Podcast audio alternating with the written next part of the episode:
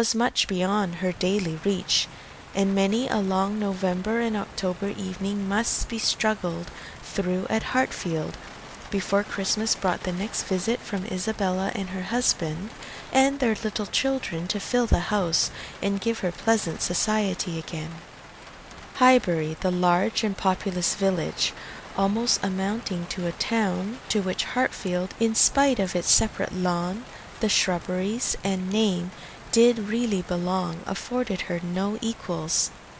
The Woodhouses were first in consequence there; all looked up to them. She had many acquaintance in the place, for her father was universally civil, but not one among them who could be accepted in lieu of Miss Taylor for even half a day. It was a melancholy change, and Emma could not but sigh over it, and wish for impossible things, till her father awoke and made it necessary to be cheerful. His spirits required support. He was a nervous man, easily depressed, fond of everybody that he was used to, and hating to part with them, hating change of every kind. Matrimony as the origin of change was always disagreeable, and he was by no means yet reconciled to his own daughter's marrying, nor could ever speak of her but with compassion, though it had been entirely a match of affection when he was now obliged to part with Miss Taylor too, and from his habits of gentle selfishness, and of being never able to suppose that other people could feel differently from himself, he was very much disposed to think Miss Taylor had done as sad a thing for herself as for them. And not a bandage for their Nothing wounds. matters save the work. I am not a Our sacrifice secret. on their altars. Our evil. Our I precious man. work. This miracle Still, of me is mine to own and write. keep, For and mine to guard. May the council and have mercy to upon use, us. And we mine wish to speak kneel for once, before. to no ears but our own. I do own. not surrender my treasures, nor Our do I share Equality them. 7, The fortune of my 25, spirit is 21, not to be blown as it is written on the iron and bracelet which all to men wear on their left alms for the wrists with poor their names spirit. upon it. I guard my 21 treasures, old. my We are six feet my tall, will, my and freedom. this is a burden. For there are the not many men who are six feet freedom. tall.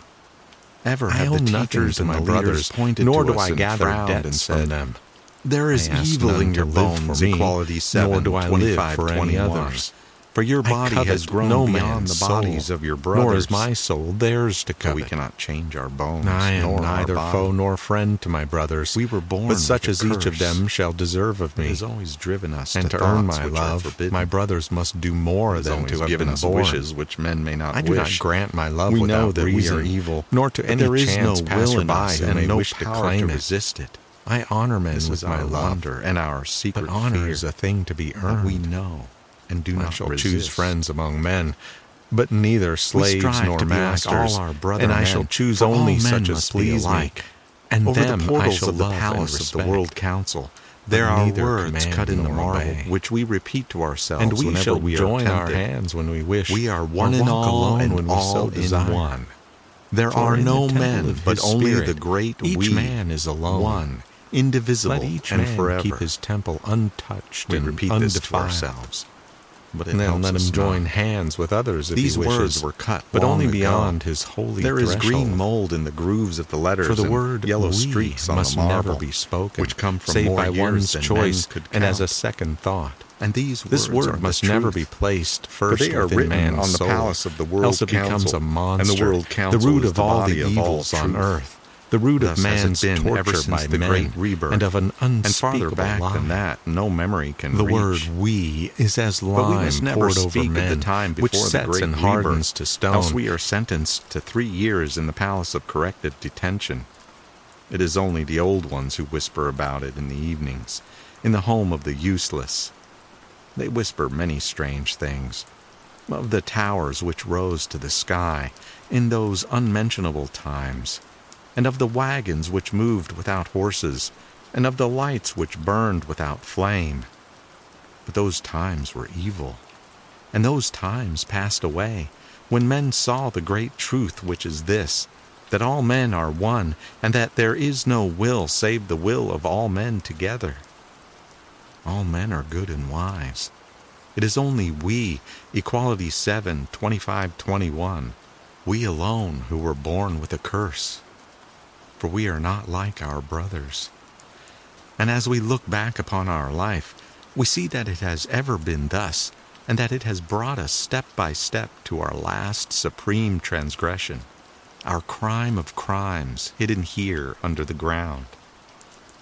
We remember the home of the infants where we lived till we were five years old, together with all the children of the city who had been born in the same year. How she had devoted all her powers to amuse and attach her in health, and how nursed her through the various illnesses of childhood.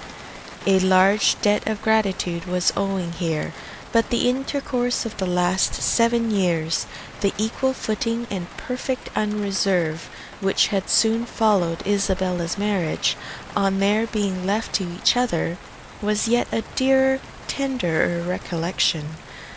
She had been a friend and companion such as few possessed, intelligent, well informed, useful, gentle, knowing all the ways of the family, interested in all its concerns, and peculiarly interested in herself, in every pleasure, every scheme of hers, one to whom she could speak every thought as it arose, and who had such an affection for her as could never find fault. How was she to bear the change? It was true that her friend was only half a mile from them, but Emma was aware that great must be the difference between a Mrs. Weston only half a mile from them and a Miss Taylor in the house and with all her advantages, natural and domestic, she was now in great danger of suffering from intellectual solitude. She dearly loved her father, but he was no companion for her. He could not meet her conversation, rational or playful.